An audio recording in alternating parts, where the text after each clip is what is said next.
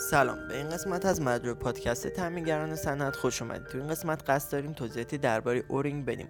اورینگ معمولی ترین درزگیر آب بندی مورد استفاده در انواع ماشین آلات و قطعات صنعتی می باشد اورینگ ها معمولا به صورت سیل ثابت و یا متحرک مورد استفاده قرار می گیرند و شکل ساخت این درزگیرها معمولا به صورت مدار باز یا بسته می باشد متریالی که برای ساخت و تولید اورینگ ها مورد استفاده قرار می گیره معمولا از جنس لاستیک می باشه که این لاستیک ها با توجه به شرایط محیطی و کاری شما مورد تغییر قرار می‌گیره.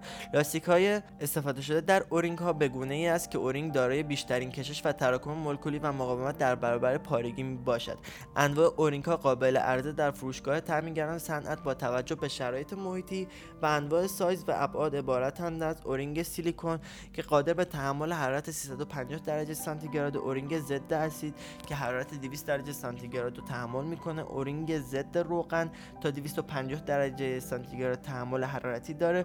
اورینگ وایتون که تحمل حرارتی 450 درجه سانتیگراد رو به همراه داره.